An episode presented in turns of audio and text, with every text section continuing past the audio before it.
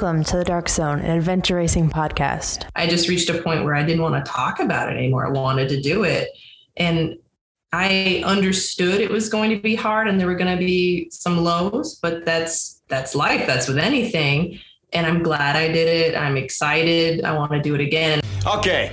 You people sit tight, hold the fort, and keep the home fires burning. And if we're not back by dawn, call the president.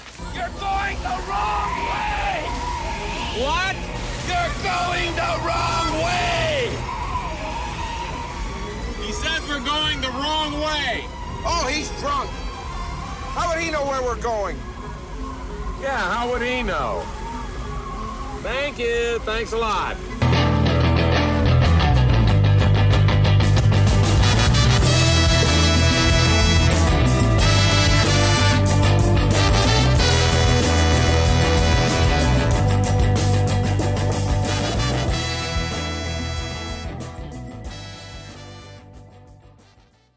All right, dear listener, this is Brian Gatens of the Dark Zone Adventure Racing Podcast. Today we have on Vanessa Cummings for episode number 58. Vanessa is newer to the sport, and we connected months and months ago, and she kept a running record of her introduction to adventure racing. This is a long and fun episode. You will notice that after we finish the first set of recording, there's a bit of a pause, and we keep going. Usually we turn the mics off, we chat for a little bit after the recording and Vanessa had more pearls of wisdom, and we kept the microphones on, and it is great, and she's fantastic. I want to say thank you to all of you for being steady and consistent listeners. The Dark Zone continues to grow in popularity, and thank you to all of you. Only through your interest and your ratings and your shares and your links can this happen. We're getting a firm and steady fan base. We're grateful for that. Some sponsors are coming on board in the next few episodes, just firming that up in anticipation of our ongoing race season, which is just starting here. So thanks for listening. Thanks for being here. Sit back and relax. Enjoy this episode of The Dark Zone. Listen for that pause about 45 minutes in, and then it starts up again. I'll let you know when it's happening. Be safe and enjoy this episode. Thanks again for being here. All right. Well, I'm Vanessa Cummings, and I'm probably I'm not very athletic, but I like to think I'm athletic, and I tend to bite off more than I can chew pretty regularly. Uh, so By the my way, not- not- experience that's a great start. Great start for venture racers. We always don't our ability, and off we go. So welcome to the sport. Keep going. yeah, yeah. Uh, I I'll see something and I'll go, wow, that's so awesome. I I gotta try that. And um, my my husband's a pretty good. I, I don't think I don't know. So he keeps my my from really going too far. Um, so adventure racing is, I think, just a natural next step for me. Uh, previously, notably, I, I out of nowhere went from zero to let's do a tough mudder race because that sounded really fun and uh, definitely found out that man-made obstacles aren't aren't for me. I'm not really interested in that. And when i did find out about adventure racing one of the appeals is just it's you versus nature. It's just out there. And i really like that about the sport. Adventure racing to me I like to describe it because everyone I meet's never heard of it as the ultimate summer camp day. Kind of like any movie you watched as a kid with summer camp, and it's you versus another team, and there's like a canoeing section, and then there's a hiking section, and now there's maps and compasses. To me, that embodies adventure racing. So I feel like a little kid at a summer camp uh, when when I think about the sport, even though the sport is definitely more extreme and hard than any summer camp. But that's sort of how I like to flavor it. So I have to give you credit because you're the first guest in well over 50 episodes of the Dark Zone who unintentionally referenced the 1970s 80s Bill Murray classic Meatballs by referencing Ah. adventure racing to a to a, a summer camp race series. So good job on, on making that natural connection. Well done. Mhm. So if I hear you correctly, what you're saying is is that when you you you hear something interesting and you jump right into it, right? Very common Yes. part of adventure racing, right? Now the, the the the bar to entry is relatively low, right? Adventure racers for the most part don't sit around wondering if they could do it or not. They say, I'm going to go do it and find out if I could do it or not, right? So credit to you. But you reference like with the tough mudder, the idea of the man-made obstacles really didn't appeal to you. Like climb over the wall, go in the mud pit. Eh, that wasn't your thing. It sounded like it might be my thing. I didn't know it wasn't my thing until I did it. Put it that way. Um, and I just didn't have a great time. I also wasn't trained well for that. Uh, it was just my husband and I. We didn't have a team. So it was a little lonely in that sense. And uh, really early on, we had to stop doing the obstacles and just hike it. We just could, and we got short coursed. Um, so I don't know. Looking back, I just I thought, oh, do I want to do this again? And nah, I'm I'm good. But the adventure racing, you get to go to different parks, different parts of just nature. I, I like being able to see something beautiful that's really nice. And I like that the obstacle is just what was already there, I guess. Well, it's the natural terrain, right? We don't really Yeah. create the obstacles. It's whatever lands on the ground and builds over time is what we work with, whether it be a mountain or a swamp or a river or a trail system. But walk us through the the the, the time frame from not being involved in the tough mudder, doing Mhm. the tough mudder, and then how did you find adventure racing? What was what was your gateway into the sport? Uh, well, I think Tough Mudder I just saw an ad for, and I showed my husband. Uh, we were dating at the time, and, and I said, "Oh, let's do this." And he was hesitant, but he signed up. And we did have other people say, "Yeah, I'll do it," and no one else ended up there. It was just us. I think there was one brave, other. they're brave in the talking. They're not brave in Yeah. the doing. Okay. Yeah. So that was that's interesting. That's sort of the first thing. A lot of people will say they'll do something, and then uh, um, I remember I I dyed my hair red because I thought maybe it would give me like sort of fiery, like Right. in the depths of the sport. I'd be like, "Ugh," yeah. Uh, but even just early on, I didn't enjoy it because even before the start, you had to do um, my my biggest fear, like over a big wooden panel, like you had to up and over this thing that was really tall, and I don't like heights, and I wasn't that fit. Um, we did train beforehand. We joined our our gym had a special tough mudder training program we signed up for, and we were just the I, I asked my husband about it today and he he didn't mind, but we were the most unfit out of the group. And I felt really bad about that because I thought we were holding back other people that had paid for this training. They always had to wait for us to catch up. Um, I think if Brian wasn't there, I wouldn't have kept going because I felt so guilty about that. And that's definitely a theme for me with any physical activity that's a team sport. I worry I'm going to be the worst and I just believe I will be. I'm going to be the worst. And it's really hard to do something with that mindset. Um, even just the smallest pickup games of this or that. Uh, so when it did come to adventure racing and I formed my own team, it was very important to me that we all understood this was for fun, not for wins. if someone gets into adventure racing for the purpose of winning races, right? If that is their goal, an admirable goal to be, to, very, very good goal to have. But to your point, it was far more about the experience of the race itself and enjoying yourself along the way, as opposed to having this sort of single-minded laser focus on being as high as you can on the standings, but rather absorbing the experience for what it is. Do do I capture your your ethic correctly? Yeah. Yeah, I it, it's a long race. Even the one we did was shorter. It was uh, supposed to be five hours, but you want to have a good time for five hours. You don't want to be miserable, and just going at our pace is great. Well, I, and your Um, and your team's yeah. pace is your team's pace, right? And Mhm. the nice thing about adventure racing is rarely do you know where you are in relation to everybody else because you're all spread out along the course. So Yeah. you, you mentioned the five hour race. You put a team together. When the Tough Mudder came and went, and that experience was what it was, and then you Mhm. moved towards the adventure racing. Did you sign up for the five hour race and then build your team, or did you have your team around you and then you went into the five hour race? I I had an idea of a team. I asked um, three different couples that I'm friends with that I'd sort of sprinkled adventure racing into conversation. They all knew what it was by the time I asked them.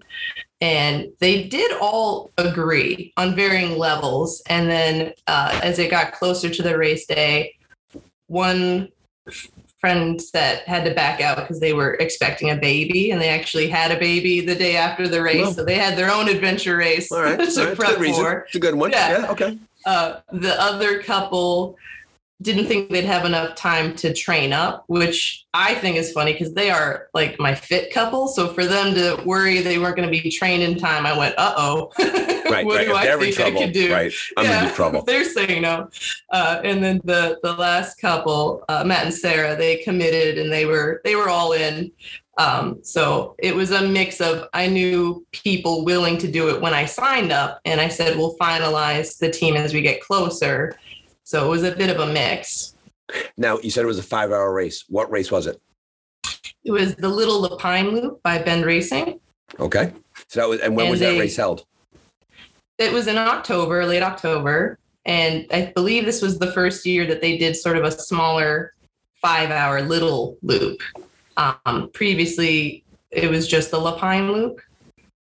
So I thought, oh, it's a it's a little one. It'll be a little easier. It's more beginner friendly. Right, right. I've never heard easy assigned to a bend Mhm. race, but I'm, I'm with you on that. I see what you're saying. You're thinking Yeah, shorter distance. Okay, I got you. and so that that race was in October. And if I remember correctly, you and I first spoke several months before the race. I think as far back as the springtime, and we talked a Mhm. lot about your preparation for the race and and the idea that you were gonna, as someone who's relatively new. Now, was that your first adventure race?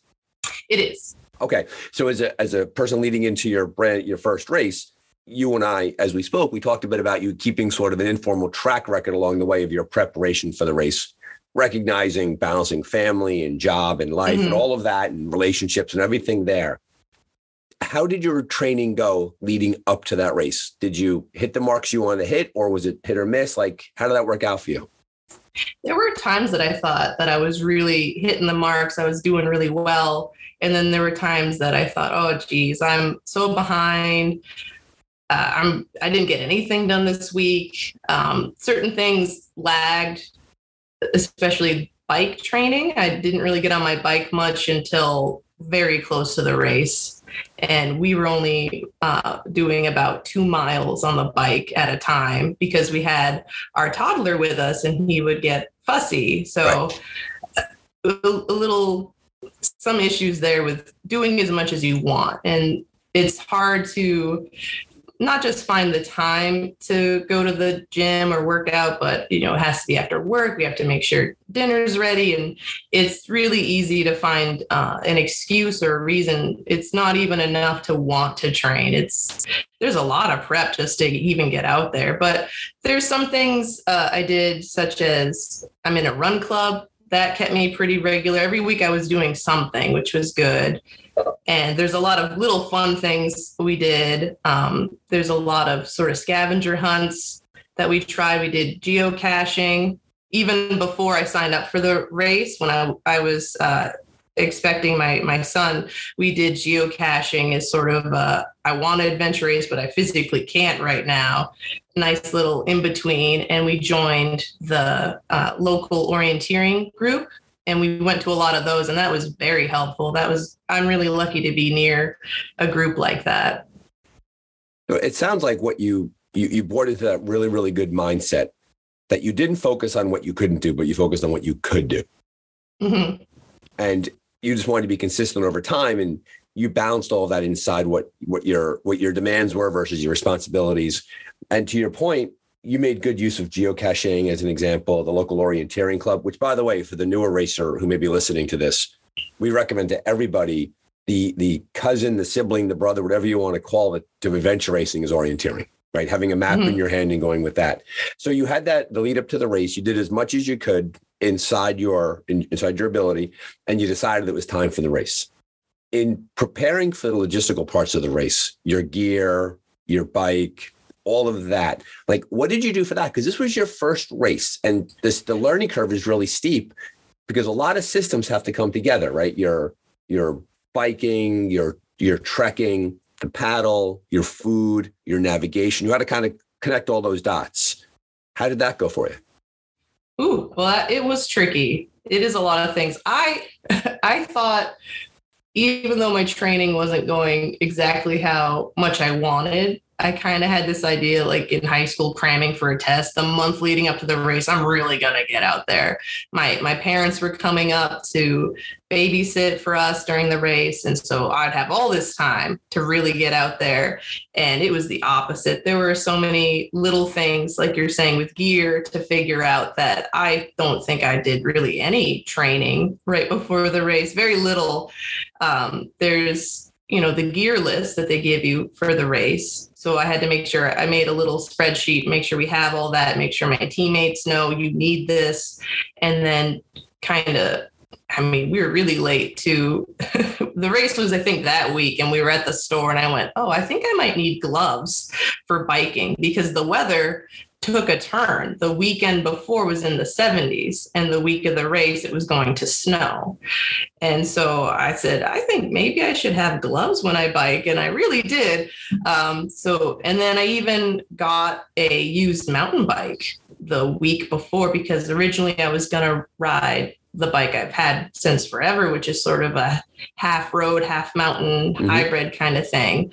And um, I worried that wouldn't be enough, but I also thought, you know, a bike's not going to be the reason I don't finish a race. the fact right. I didn't get on it that much is going to be the reason. So yeah, I got a, a mountain bike, a used one right before the race. And then uh, it the we were training the the weekend before brian and i were at the park with the baby and we only biked for maybe an hour around just nice paved park area and my wrists really bothered me and i said uh-oh this the handlebars they're different and we ended up going to the the store and they fixed it and we picked it up the day of the race oh not the day we were leaving for the race i should say. The race was that weekend but it was a bit of a drive. So we're planning to hit the road. We pick up the bike and the handlebar that they fixed fell off as we were leaving the store. So we had to go back and they had to fix it um, something they had to shift all this. I don't know. They did it. We got on the road. So oh, it was very it's good the handlebar fell off in the store as opposed to at the first yeah, five mile of the race. that would have yeah, that yeah. would have been very bad. Yeah. and i don't want to cast aspersions on your local bicycle shop but if the mm-hmm. handlebars fell off in the shop, you may want to consider looking at a different bike shop. That's my opinion. Yeah, but yeah. Who, who, am I to say? but it, it worked out. They were nice. Um, I don't I don't know what they're called, extenders or something. It wasn't the whole bar. It was just like the grippy part that yep. they switched out, and it was great on my wrist. I had no issues which was amazing. and so and so in this in this somewhat tumultuous lead up to the race, and we'll get into the race in a second because I want to hear how yeah, your experience yeah. went. But in the in this somewhat tumultuous lead up to the race, where you you had to balance all the time responsibilities, your training responsibilities, where was your mindset in regards to the race itself? Were you laissez faire, like it's all going to work out, no big deal? Were you mm-hmm. nervous? Did you consider not going? Like, did the did the demons oh. start barking at you a little bit? And I'm going to ask you a question too. Did you speak to anybody outside your circle about mm-hmm. all the things that you were feeling and getting ready for the race? Did you find advice anywhere? A bit of a mix. So I definitely listening to the podcast helped. There was one episode, I think it was like episode seven or something, and your guest, I should have written down the name, talked about sort of how they felt you should train for a race. And it was kind of if you're going to be biking for so many hours, be comfortable on the bike for that. Don't look at miles, look at sort of your time. Yep. And that took some stress off because, yeah, I'm only biking two miles right now, but I feel good while I'm biking. I'm not getting any issues. So I, I like that mindset. That really helped me out. Um, I almost didn't sign up for the race because really? I was scared. Yeah. So the year prior, Brian and I and the baby, we volunteered for the Lapine Loop. Okay. That was one of my my preps. Um, we couldn't do the race because baby, but we volunteered to kind of uh, get some recon on it, right? And they were really nice. They let the three of us be at a station together, and one of us would tend to the baby, and the other could do the volunteering things. And my, I, if you had asked me, I would have said, we're going to walk away from this. I'm going to be hyped, pumped, can't wait. Brian's going to go, oh no, what did she sign me up for? And it was the opposite. Interesting. So okay. Brian was really excited. He loves maps. And at one point, uh, we had to short course people, and Brian had to show them where to go on the map. And he was really, really into that. He's the map guy on the team. Um, I was so cold. it was so very cold. La Pine is a different elevation. Even though I live only four hours away, it is so much colder. And I didn't dress well enough. And one of the teams, uh, I remember she said, "Oh my gosh, you're you're dressed wrong. You should be you're in flannel. You should be in down. You're in the high desert." And I said, "Oh, no wonder I'm cold." So leading up to the race we actually signed up for, I was so afraid I was going to be cold. That was my biggest fear out of everything because right. Yeah, number so, one is being cold. So let me ask you a question about that. So in there's an expression that says that we pack our fears right? Mm-hmm. So if we're not going hungry, you bring too much food. Being cold, mm-hmm. you bring too many clothes. When you got to the race itself, did you overdress for the race, or did you modulate? Did you modulate your your clothing going into it? I looked up how to do basically hiking in cold weather. That's I thought that was a good equivalent. Mm-hmm. And the rule was I think three, like a, a, base layer, something on top to insulate, and then something on top to be waterproof. And it didn't feel like enough, but that's what I did. And I had no issues. I was the whole team was great the whole race, even though it was snowing. None of us got cold, which was really nice. Um, so my biggest fear conquered. and, and good on you for doing your research mm-hmm. right? And looking at what you had to have there. I want to rewind a little bit. So you mm-hmm. volunteered first at the larger race, and that was the gateway into signing up for the race itself, the, the, the littler version a year later. Yeah, I didn't know they were doing a littler version, so that was helpful. I also the little negative voice everyone has. Mm-hmm. Mine was like, "Oh, there's not going to be a ropes course or a paddle for the little loop. It's not going to count." Like that little negative voice. That was that was, was the chirping in the back of your yeah, head. That was and, the chirping. Right. And so before you even did the race, you fell into mm-hmm. that psychological trap of downplaying the accomplishment upon a yeah. perceived experience. Interesting that you and credit to you. Now, how did you how did you counteract that? Because I think a lot of people talk themselves out of success before they get started. Mm-hmm. What how did you counterbalance that thought? It was a mix. Um, I I think I just said I'm going to do it anyways, and it's okay if it's not this ultra five day crazy race. Um, and at the end of the race, I'm gonna tell you right now, it was an adventure race. Like that little voice, it, he shut up because it was it was a hundred percent. I thought, oh, five hour race. Everyone on the podcast talks about the highs and lows of mm-hmm. adventure racing, but it's so short. There's no paddle.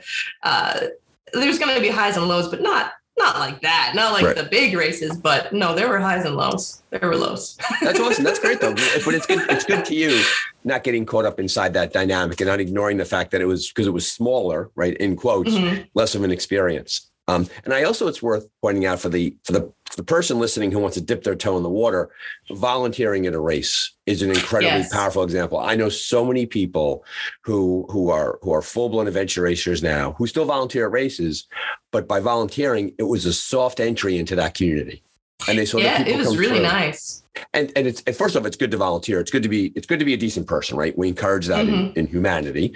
Um, but aside that, you're able to get a taste of it. Um, and also volunteers too are, are many race directors and and different experiences. Volunteers very often are given some sort of inducement to volunteer for a benefit later on down the road, right? You could earn mm-hmm. credits towards future races. So those of you who are out there who like what you hear definitely find a local race. And if you don't want to race it for whatever reason, say, listen, can I spend a day there? And it's just the coolest thing. You see, it's it's a great experience to see the teams come through and, and to see that human nature out, outweigh itself and all the stuff that's going on there. So in the lead up to the race, you mentioned your training was hit or miss. You were you were giving yourself, you were balancing the good talk versus the bad talk, all of those things. Race day comes, the baby's with your parents, right? And and, and mm-hmm. off you mm-hmm. go to the race itself in the beginning, start line, maps, what was the, what were the disciplines? Did you start on the bike? Did you start on the trek? Like it sounds like it was a it sounds like the the race consisted of trekking and biking. Were there other disciplines in there? How did it all start for you? It was trekking and biking. We got an email before the race, sort of outlining it roughly. And uh, that was a phone call with the team because the mileage listed for the course was I, I think I knew it was going to be kind of that big, but I kept telling my team we can always stop We can always go back. Don't don't let this scare you. And um, we were in the very beginning. Our and I kept saying our only goal is to cross the start line and don't get injured. That's it. Just the I've never done a race before. I've I wanted I've been wanting to do one for about 10 years now from when I first found adventure racing to when I finally committed to doing a race. And uh, for me, just the fact of finally starting and signing up and doing a race, even if I don't finish, that's such a big accomplishment because I wanted to stop talking about it and just do it. And I had to really say it doesn't matter if it goes terribly, if I don't finish. So with the team, we went over here's what they're saying it's going to be a bike and then a trek and then a bike and then a trek and then an O course, I believe unless the we, we, I didn't make it there, but I think maybe the last trek and O course might have been the same thing. Got Um, and the mileage was very great. I think it was estimating like a 10 mile bike to a three or four mile trek and, and then reverse, right? Uh, so we had a, a, team meeting and we said, don't don't let the numbers scare you. Right. We can always go back. And at the time I kind of thought um, I thought going back would be easier. I guess that was my mistake, is uh, never done it before, but it was very much a, a sort of out and back design. Um, and by the time we were done, we were we were all the way out. So yeah, there's no choice, back. right? You're going yeah. right. It's, oh, guess what? By the way, you're, you're going Whoops. back no matter what. That's the way it's going to go. Now, mm-hmm. so to your credit, first things first, you epitomize the idea that if you wait until you're ready, you're never going to go. Oh, right? Oh, we're and, never and, be ready. And you were like, I'm just going to go. I've talked about it. It's been a decade. I volunteered. I'm gonna, I'm gonna, I'm gonna, I'm gonna kick the tires. I'm gonna light this rocket, and off we're gonna go.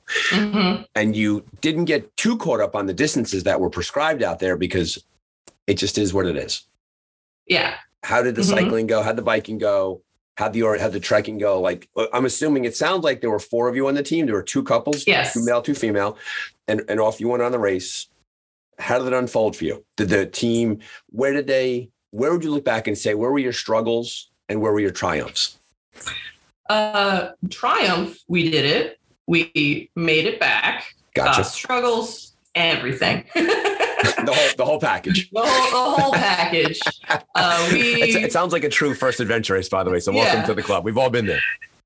I think I, I made a note of uh, you know the race started at nine 24. We can round to 9:30. It started. Okay. It was supposed to end three-ish. Awards at four. My I was like, oh, I really hope we get back at four. Not that we'd win an award, but I really liked the community aspect sure. of that when I volunteered. So I wanted to be there for that. One of the best we, parts of AR is the post-race conversation. Yeah, right? that's one of the um, best things when it's all over. But that was your goal, right? Be back for that awards. was the goal. Off we go. Be right. back for four. Okay. We can always quit and go back we don't care about finishing. We're we're not going to place. Don't even think about it. Uh, we didn't get back until six. so we, so it was almost like baseball. It's like extra innings yeah. of free baseball. It was like free mm-hmm. adventure racing, right? It's supposed to be done by four. We're going to go to six. Got two extra hours of racing. Yeah, we were out there almost nine hours, which is so s- silly because the bigger race that had paddling everything i think that was their time frame was like a nine hour race and i thought that's too much right. we'll do the five and i'm out there anyways for nine hours right. almost but but you also you also paid the price of the five hour race so good job mm-hmm. you had mm-hmm. extra racing yeah. well done well done okay so so why was it nine hours how did it unfold the biking just uh, disaster struck so early on because our teammates had to rent bikes and the bikes we rented I, I don't know who designs bike seats but this is the most awful bike seat I've seen. It was like barely there, tiny little boot of a seat. And uh, the, it just the pain of riding that bike. My poor teammates. Um, I had a nice. I I bought a new seat, like a big cushy one. I was great, but my poor teammates, and we're on, you know, bumpy dirt roads with some, you know, like the washboarding aspect. And yeah. we early on, we had to walk those bikes just because of the the sheer pain of sitting on those seats. And that's why it took so long. And we were so frustrated because as a group, we knew we could go faster. Right. Even though the bike training we didn't do as much as we wanted, but it just was so painful. And that was our our biggest hurdle the whole race was these bikes. And unfortunately, the first section is so much biking. It was, you know, a lot of miles and we just had blinders on. We want to get to the first transition area so we can get off our bikes. We just want to get off these bikes and hike. And it took us so long to get there that we could only do one, just the minimum, get one checkpoint, and then we got to go back because it's an out and back. Right. And oh no, we're on the bikes again. So so a lot of walking the bike instead of actually riding it due to those seats. Now, equipment is always challenging and things like that. Mhm. Now, frustrations aside, how did you manage that? Did you just did you did you talk it out loud? Did you have shared frustration? Did you just say, "Hey, this is it's a bummer for everybody, but we're out here together and off we go"? Like, because it sounds like as you talk about it, I'm not picking up the idea that you didn't that you had a bad time. So, how did you bring Hmm. a good time out of what could have been a bad time? There was a lot of swearing, a lot of complaining. Uh, we were very vocal about it. Anytime someone said no, I have I have to walk. We would walk. We did a lot of walking the bikes uphill and coasting down because at least then my friends could stand up on the bike and not actually sit on the seats. Right. um, we did a lot of that. I have bike shorts my mom got me that have like a padded butt. Sure. I sure, wore chamois. those as well. Right. And so after transition area one, I gave those to Sarah to help her because we're we're we wear the same size basically, and that helped her a lot. And then a little bit into the biking back, we stopped for a bathroom break, and I said, you know what, Sarah and I we're the same height roughly. Uh, take my bike. You switch bikes. My okay. bike has a cushy seat. My butt is fine, is bent Right. fine. It, it'll take the second half.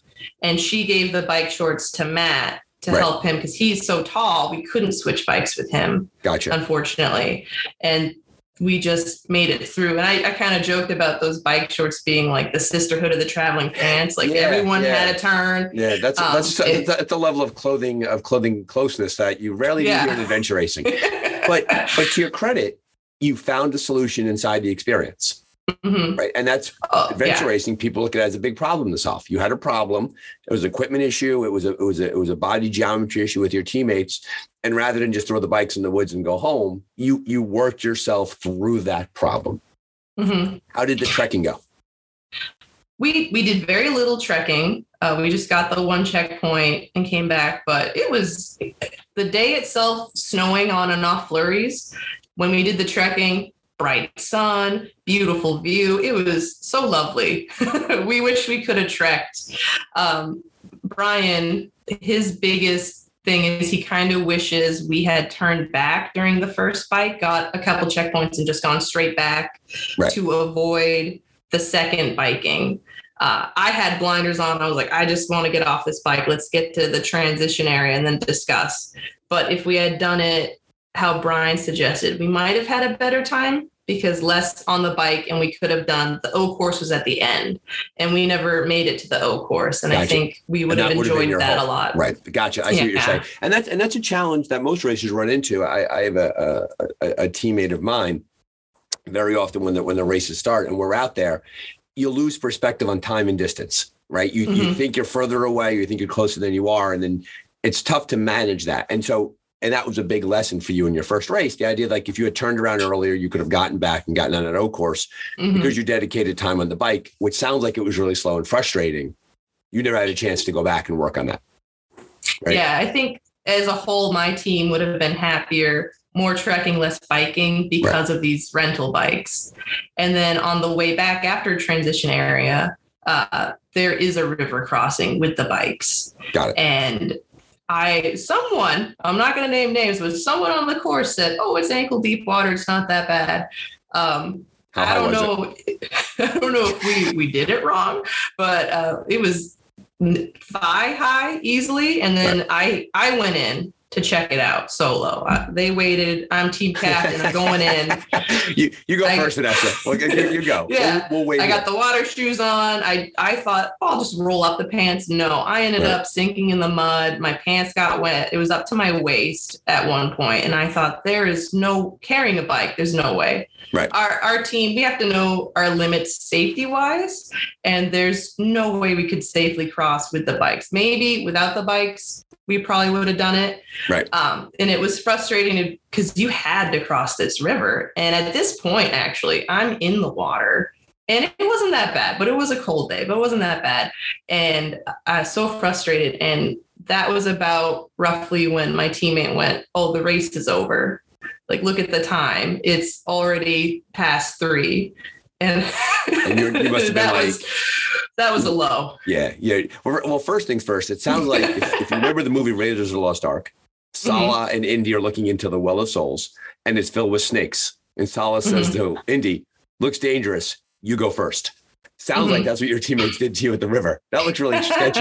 All right, Captain, you go first.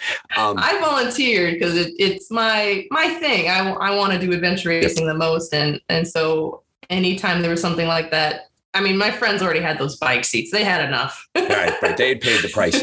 So, yeah. so now all of a sudden it's it's three o'clock. The race is over. You're waist Mhm. deep in the water. hmm Wel- welcome to the club. You got to figure it out. How did you guys figure it out? We definitely we called the race director because I mean I don't know what the safety's like on these things, but I thought best to let someone know where we are. Good the call. race Not- is, not- not- is over. right, right. Were you, were, Um, the- was the fire right? Did you have trackers on you or not? Probably not no, no trackers. Okay. No. So, no good call on your part, breaking open the phone and calling the race director. No, Yeah. I'm, I'm sure, I'm sure they Um, appreciated that. Yeah, he did actually. He he thanked us for that.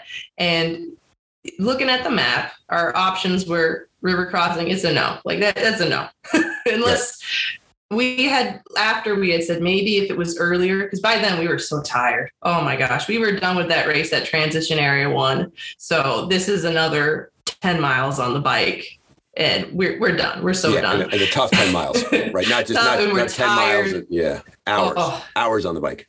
Mm-hmm. And so, safety wise, the river crossing is not going to happen. Maybe if we had seen another team do it, maybe there was a shallow part. Right, There was a log. Do we go on the log? That seems dangerous. I don't know. right. We just said no. So, our options were to go back the way we came because we're not even near a road that someone could drive and get us. Right. or on the map, there was a, you know, a no-no zone. It, I think they're in red. It's just Yep. like, mm-mm. um, and there's a there's a bridge there. So we kind of we were like, we we have to do it. It's getting late. It's getting dark, uh, and I think we did let Jason know that we were gonna do this um, because it was a no trespassing zone. But we were, you know, we walked through. We were very quiet and it was just a neighborhood. It was just someone's neighborhood with a do not trespass. And after a, a block or two, it was a normal neighborhood. So we broke the rules. I apologize, but uh, it was that was a two mile going around the river like that caught made us have to go two more miles versus going all the way back, which is the whole bike leg. Right. Um, and the sun was setting. Uh, we Well, yeah. I mean, it was, it was Yeah. October. October it was cold. October. You mentioned it was snowing, Cold. right? You're cold. Yeah, at- Yeah, some point, at some, at some point, you have to point right directly to the finish line, right? Whatever it is, you have to get Yes. back there as soon as you can, and that's where you were. And so, to that point, you know, going through that trespassing section, uh, and most likely that was right on the course because, you know, you want racers to cross the river as opposed to crossing a bridge. So, a lot of reasons. But to your point, you were considerate and thoughtful. You made a reasoned decision, and you decided to get yourself back as soon as possible. Yeah. And we, because the race was over, awards had ended. You know, it's five, four or five o'clock now. Uh, our phones were on because we're not getting lost now. No way. We're we're over trying to read the maps. We're just Right. trying to get back as quickly as possible. And we were going to call my mom to come get us because she's nearby. And when I looked at my phone and I plugged it all in, uh, it said we were about a 20 minute bike ride to the ending, to the finish line. And it was uh, as a team, we kind of went, you know, we are all miserable. We're we're all in pain. We want this to be done, but we're we're so close. Yeah. And yeah. we we kind of agreed we would rather tough it out for it was really going to be 40 more minutes because uh, of how we bike. Um, but we just agreed we'd rather finish it, finish it. And, right. and no that's what, what, we you, did. you were getting across that finish line. You didn't care about the time Mhm. or the distance. The fact No, that you started no. the race, you were going to finish the race. Mhm. And for you, it was important to sort of put a period at the end of the sentence, right? As Yeah. opposed to getting picked up on the course. Yeah, and I was, uh, you know, my teammates had a rougher time of it than I did because of those dang bike seats, and they were the ones that said, "No, we we want to finish this the the way we'd like to on our own terms," and that's what we did. And even though, my God, like the last five minutes, man, we we just wanted to sit and be like done. Uh, but then we saw Brian's car parked, and we're like, "We're here," you know, and we just straight to the car, finished. We just let Jason know, like, hey, we're done. We're, we're going home. I get it. Which way? Which way to a diner? Like we're getting out. We're out. This has been great. Thank you, Bend Racing. We'll see you next year. Um, Bye. so, so clearly, you you you the sport lived up to its name, and you had an adventure. yes. In retrospect, and looking back on it, and recognizing that you had an experience that you're able to talk about, you're able to. It, it sounds like fond memories is a, is a fair phrase to use, right? It was challenging and Mhm. difficult.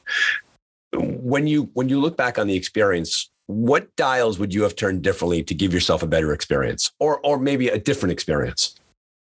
I think just the the bike seats. I would have loved to see how we did with different bike seats. I I'm so mad that that's what hung us up. Um, but that that's just how it happened. Right. Considering how I, we were only doing two miles on the bike previously per day to suddenly close to 20, I felt pretty good. I mean, obviously tired, sore, we all had bruises, but I was surprised how not terrible I felt the next day. Gotcha. So, in that way, you felt like you overperformed when it came to the physical fitness Yeah. component. Very nice. Nice. Yeah, uh, we would have loved to do the O course, but we had done several orienteering courses, so we missed out on this O course. But we've done things similar, so it, it's a little sad that we didn't get to do it, but it's okay. Well, we can go out, we can do an orienteering course. They have them pretty regularly out here, so uh, nothing, nothing too bad. And I was surprised that my teammates, because early on in the race with the bike seats, they were just like, never again. Why do we do this? You said it was a beginner race. And I was like, it is, but it's the Bend race. And, and at the end, they said, well, geez, we really got to train for next year if we're going to do this again. And I was very surprised. Well, the that fact they that wanted they to. referenced, and was Yeah. that at the very end of the race? That was even midway, they said that. And then at the end, and since then, I think they might be on board to to do the bring the team back. Right. do symphony. Let's Although- go. a little, little, little redemption, right? Get back at that Yeah. course. And and to your point, it, it sounds like it sounds like you had a, lot of the logistical things had to get straightened out. I mean, Mhm. rental bikes on a first adventure race. Odds are that usually doesn't go as well as you hoped it would go, right? And so therefore, Yeah. that was the lesson you learned pretty quickly. So, to their credit, if your other if your other two teammates, if they if they picked up some equipment a bit earlier, spent some more time on it, you know, because it sounds like your Mhm. navigation was fine. Sounds like Brian did a good job with that. How did you do nutritionally? Did you have enough food for that long, or did you run out of food? Uh, we had food. We packed snacks. Um, we had a big breakfast that my dad made before we headed out, and then they gave us some some little snacks at the start. Um, one was some kind of like power, not quite a lick. It was like cream cheese kind of texture, and it was coffee flavored. And my teammates hated it, but I was like, "This is actually pretty good." And they Right. said, "Don't listen to her. She's been starving for five hours." but I don't think any of us were were too hungry um, at the end. But luckily, you know, I also when I, we let Jason know where we were, I let my mom know we're still Right. on the course because she had said, "Oh, I'll try to come for the awards and see." And I'm like, "We won't be there. I'm sorry, Right. but we're live, mom. We're here." And so she, when we said we're 20 minutes out, she ordered pizzas. So we had hot pizzas waiting for us the second we got back. So we we were fine. That's a victory right there. Uh-uh. Yeah. Yeah. Because many a time it's it's it's warm soda and, and cold pizza. So you guys Mhm. did all right with that at the very end. Talk to me a bit about the Women of AR on Facebook. Are you involved in that Facebook group?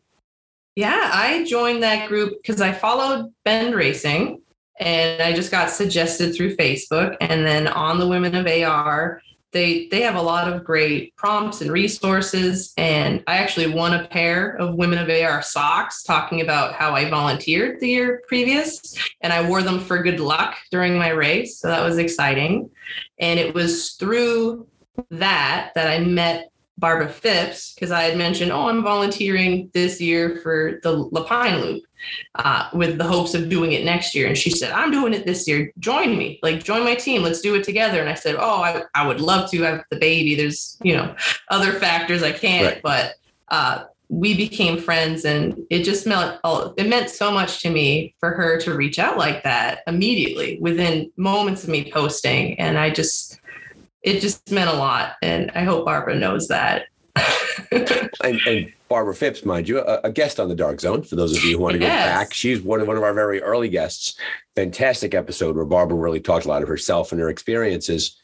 I think that, in, and it's not just adventure racing, but I think built inside of all of us is that we like the idea of community. We like the idea of being mm-hmm. a part of something, and let that something be whatever it is. Right? We are agnostic to the something but the Women of AR group, and and I know women who are involved in it, and I know I know Steph Ross is, is big in that, and she's been a, a guest on the Dark Zone. I think what what Barbara Phipps did that day for you, and what we do for each other is is that we say to the newcomer, "We're glad you're here. We're glad you're mm-hmm. in the mm-hmm. sport, and we're glad you're going to give it a shot."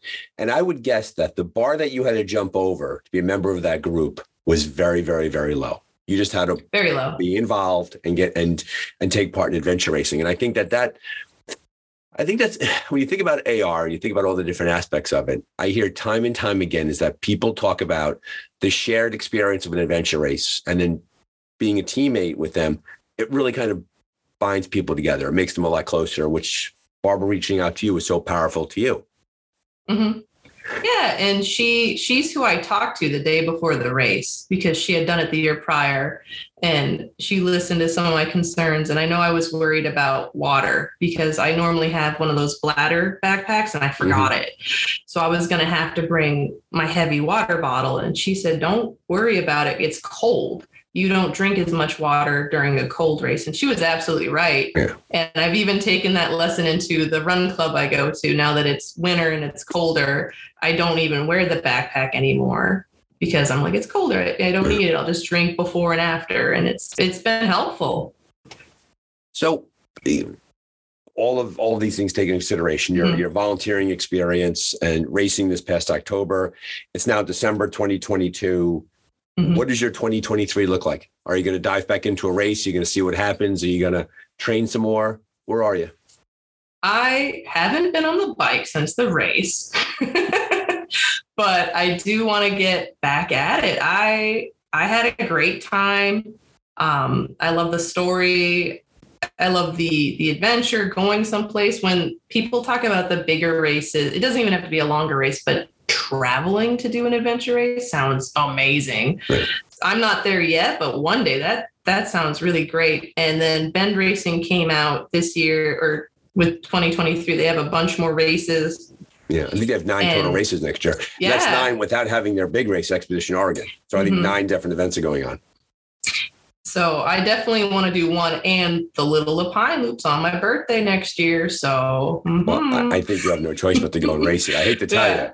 But if it's if it's a if it's a redemption race on your birthday, mm-hmm. uh, you, you, may you, you may be morally obligated to get out there and give that race a shot. I, I have to do it. Yeah, I think, yeah, I think, I think you have no excited. choice. Yeah, I think you have no choice in the matter. Quite honestly, I think mm-hmm. you have mm-hmm. to go do it no matter what. Um, as you sit here and if you think about the the person who's listening to this who wants to get into the sport and wants to get started on it, what would you recommend to them? It sounds like you had a very satisfying experience in retrospect when you look back on it. Mm-hmm. Not so satisfying during it, but like if the if the bar to be happy in adventure racing is to be happy during a race, no one is happy all the time during a race. Right. What what would you say to the person sitting home right now listening to this about how what what mental attitude should they bring to this? I, I think if you're like me and you're interested, and for me, I keep coming back to it. it. It took me a decade to finally sign up, and I just reached a point where I didn't want to talk about it anymore. I wanted to do it, and I understood it was going to be hard and there were going to be some lows, but that's that's life. That's with anything. And I'm glad I did it. I'm excited. I want to do it again. And I think it'll snowball. I think I'll do more races or even just more activities. Um, and I would say if you're sitting there and you're thinking about it, I, I would take the leap. I would just same as me. Just your goal should be cross the start line. Just sign up for one, give it a go worst case scenario, you don't like it. Hmm? At least you know. And, and, no matter what happens at the end of the race, you'll have done it, right? And you'll and you'll yeah. checked off that box in your head. And if whether or not it was worth your while to, to do it or not to do it, you know mm-hmm. that, right? And there and we tend to find that people who return to races time and time again are people who leave races and they felt like they had a challenging experience, that the race directors and the race volunteers treated them well, and the fellow racers supported them. And mm-hmm. you know, there's there's a, a, wide spectrum of endurance of sports that are out there, and I've heard time and time again, and not to compare to other sports, but adventure racing because it has it's so complex in many ways, the navigation and the gear and the training, that the adventure racer cheers along the other adventure racer, wants them to do well. Mm-hmm. And at your it sounds like that was your experience with all the rate with the race that you did. Yeah, I, I like that. I didn't know that about certain sports. Um, I know, I think ultra running similar because I read a book about it. I'm not going to do an ultra run, but in oh, the book I read, out. be careful. no, famous no. last words. No, no, be Mm-mm. careful. Well, all right, we'll, we'll check back in ten years when you're doing Hardrock. But okay, go ahead. Yeah. One of one of my favorite parts in the book was everyone at the finish line, no matter how long it takes you, they they clap and they wait because everyone's done the same big thing. And I right. feel that way about Adventure Race. I didn't do all the legs I wanted to do. We didn't get all the checkpoints. We crossed very late. We, you know, all these things, but we did it. We finished. And that, you know, they were waiting for us, the the race directors and a couple other racers. And it felt really great in that moment. Well, Vanessa, I got to thank you for coming on to the show. It sounds like your experience will help to inform the racers, help to help other people mm-hmm. get into the sport final closing last question I'm going to ask you. Okay. If you could have done one thing differently going into your first race, what would you have done differently? Overall, I, I'm really happy how it worked out, and I'm glad we finished it. That's right, listeners. Sounds like the episode is over, but it's not. We turned off the mics, we kept chatting, and I turned the mics back on. So here comes Vanessa for even more pearls of wisdom. Thanks for being here and keep listening. Okay, so so Vanessa, a uh, an adventure race is a relatively niche sport, right? It's it's not everybody mm-hmm. knows about it, not a lot of advertising. How did you find out about adventure racing? I have a very odd answer for this. Um, about 10 years ago, working a desk job, wanted to get some fitness going on, and I had coworkers that did hockey on the weekends. So I thought, let's do a sport because then I'm having fun and exercising because I'm not a gym person really. I know I won't go to the gym. And I was like, okay, we need to pick the perfect sport. What's the to get the body I want? You know, what's the perfect sport? I don't know that many sports. And years prior, I had seen a photo series called Athlete, and it's all the Olympic athletes in a row and they're in like a like a black underwear kind of thing to show to different body types. And my um, in art school, we looked at it for reference a little bit. And uh, I looked that up and I went through, and I feel kind of bad looking at these athletes, thinking about it now, just being like, oh, how how do they look? Is that a good sport? Not even, not even taking into account that they all cross train. Like, let's be honest. But um, for some reason, this one athlete, she stood out to me. And underneath her photo, it said adventure racing. And I went, What is that? I've never heard of that. And when I looked it up, um, everything I found at the time pointed to the really long races. And it, it didn't click to me that there were shorter ones.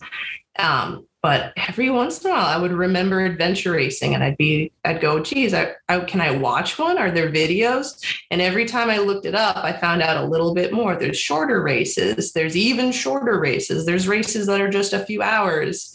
And then i started trying to find races near me um, and then i ended up moving to, to oregon and Bend Racing's up here, and that's how that all worked out. But yeah, not Eco Challenge, which I know is the usual answer. And, and by the way, congratulations on not having the Eco Challenge answer because that's usually Mhm. the answer. It's like, hey, oh, Eco Challenge. So, so it Yeah. was the it was the art school body type adventure racer homework assignment that got you into adventure racing. Yeah, it wasn't even a homework assignment. Other students passed it around as a reference. And it was this uh, I think you can buy a book for it, but it's the athlete photo series. And yeah, she was just in there and she looks, I don't know why she stood out to me amongst everyone else, but so confident and strong. And that adventure race, I think the mystery, what is that, stood out to me. And it's an easy enough name to remember for a sport. And I just kept looking it up and I would watch YouTube videos of smaller races that were really fun. And yeah, that's just how I stumbled into it. And, and so and so for a decade, it kind of just kind of sat in your in your collective brain mm-hmm. pan. It kind of just sat there. And you, you've now said a couple times on the episode that you were you were you were tired of talking about it. You wanted just to go and do it. Yeah, I, I kind of get into it in waves a little bit. I'll be really into adventure racing. I'll watch videos. I'll get pumped.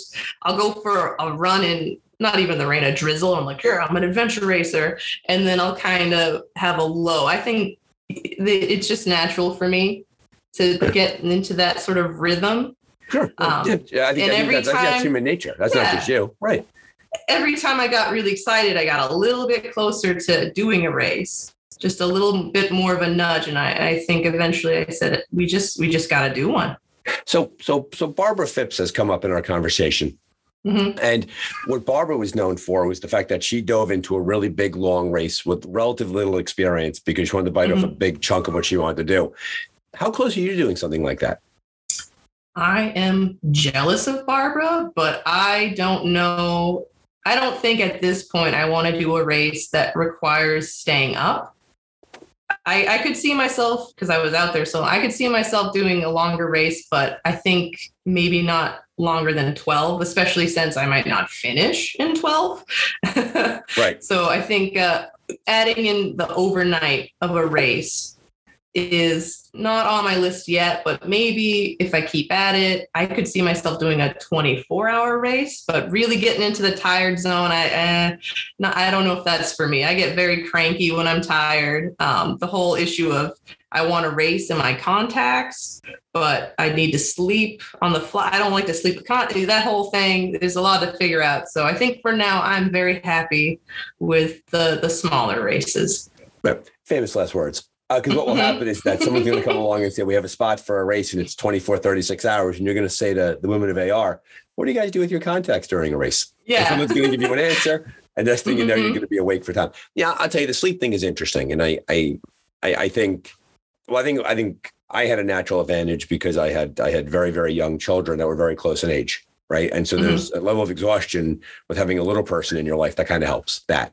Um, It's true. I have that training right now. Yeah. yeah exactly exactly and i also found too is that the um being in a group and being with the team going overnight overnight only lasts so long right and if you if you make it through that eventually you know it, nighttime is challenging because it gets dark and you're down and everybody slows down at night um and nighttime navigation is just navigation with a with a headlamp it's just it's slower and it's better but once you know that you're getting towards those dawn hours the minute the sun comes up everything changes everything changes and between 2 and 5 a.m. during a race, Mhm. make no decisions about your future. Like merely just put your head down and get to the next part of the race. Don't quit. Don't yell at your teammate. Like just keep rolling. And and that's that's the experience that I've heard on this podcast from racers is the nighttime navigation. Nighttime living is a challenging thing to do. And if you play your cards right, if it's time to take a bit of a nap, you can kill an hour that way if you so choose. Um, Yeah. but but my my gut tells me, Vanessa, that if the if the right person came along at the right time with the right team, I think you'd be packing your gear and heading off into the night. That's that's my that's my You guess could. based upon your answers. I could. It it would be. I think the experience, if I did do one, would would resonate with me. Um, outside of adventure racing, we we did a cave crawl once, and uh, what is the cave crawl? it, it, it's just cave. You're in a cave. it was a tour. It was a guided. You say it so easily. crawl. You're just in a cave. You're in a cave. I, I surprised Brian for Valentine's Day, and I signed us up for a rappel and cave crawl. And it turns out he doesn't like caves that much. We didn't know until later, but uh, you guys are you're, was- you're, you're real romantic. we, we everyone goes to restaurants. We kind of early on decided let's do something different, anti, very different for Sure. Valentine's, and that was the first one. And uh, I'm afraid of heights, and we had to do this big rappel, but the power went out, so it was in the dark, which actually bonus for me. If You I can't see. see it, I can't be afraid. And You're then fine. the guide takes you through the crawl part, which was, you know, walking through a cave. There were a couple squeezes that were optional. Um, there was one part where you had to like put all your weight on your back against a wall and use your legs to kind of walk up and then into a hole. I I loved it. I had a great time. The guy I wouldn't do one uh, like that by myself. I need I need a guide. This is a touristy cave. They get loads of people. At the very end, I'm tired. Brian's tired. We this is before any sort of fitness trying whatsoever, right? We are very not fit in this moment. And to get out of the cave, you have to climb out. Like the exit is up. And I said to the guy, well, like, I have no upper body strength, zero. I still don't. It's not there. It's never going to happen. And I was just like, well, where's the other exit for people like me? Where's like the door, Where's the like escalator? the easy, Maybe you know, escalators like stairs. There's an elevator here there's somewhere. got to be an exit for that. And the guide said, no, this is the exit. Everyone goes up the cave. Go ahead. And um, I had tried a few times, and it's just from all the people doing it, it's it's slippy, it's smooth, and I just couldn't get a hold. And I think I was like the first one to because there were two different holes. Brian was going out the other exit. I think he was already out, and I just couldn't get a hold. And that's when I asked him, "Where's the other thing?" And he said, "No, no, this is it." And he was a very stern guide, and I think I needed a stern guide in that moment. Moment, and he- out of spite. I thought I'll show him. I'm going to give it another go. He'll watch me fail, and then I'll get this. There has to be a secret exit, right? And Like a door. I a door opens out and you step out of it. Right, there's exactly. Something, right? What if there's an emergency? And in my spite, somehow I got a foothold. I just got one and I lifted out of the cave. And I'm sitting there in this cavern. It's me and my husband. No one else is out yet. And I couldn't believe I did that.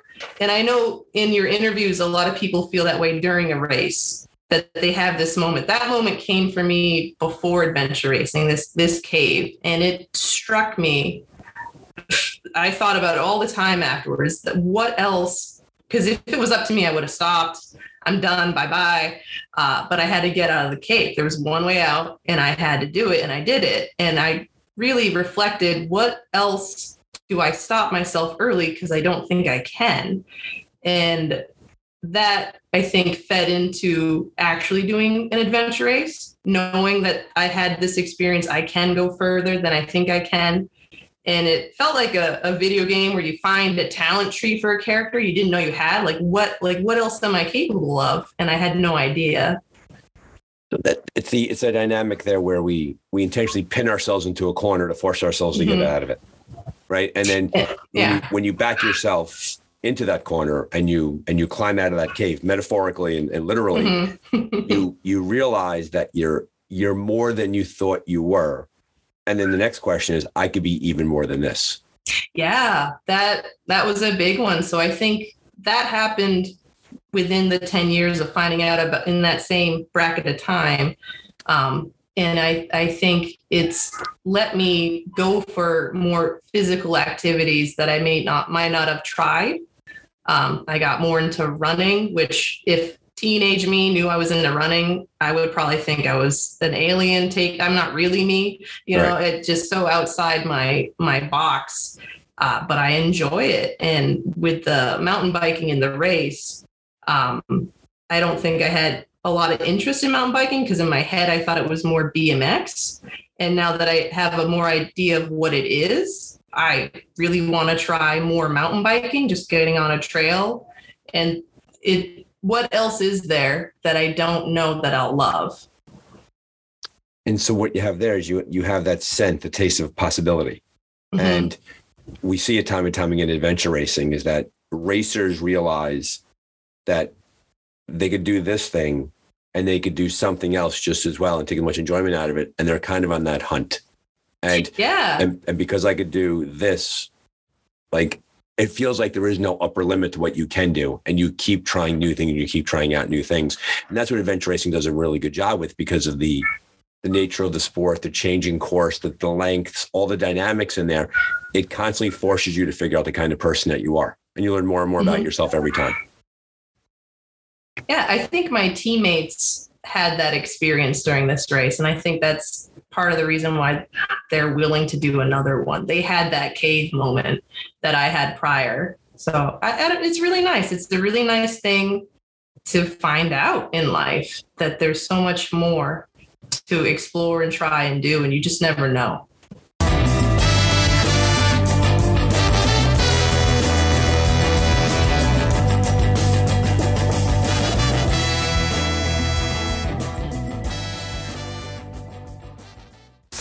Well, that's really it, folks. Thanks to Vanessa for being on the show. Great episode, great listening.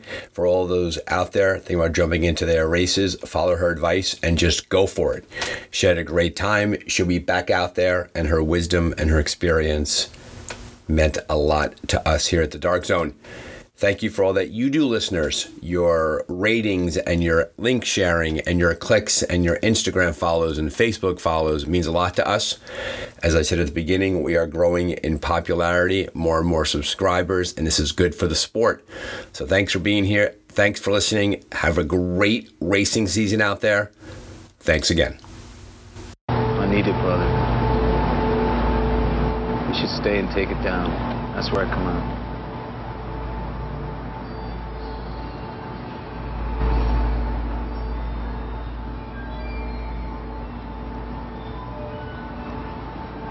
I roll with you, Neil. Whatever.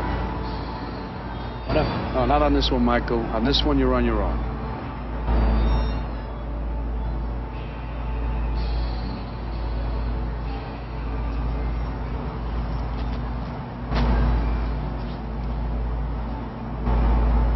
I figure this is the best thing to do. This is the best thing to do. I got plans. I'm going away after, so for me, the reward is maybe worth the stretch. But Elaine takes good care of you. You got plenty put away. You got T-bonds, real estate. If I were you, I would be smart. I would cut loose of this.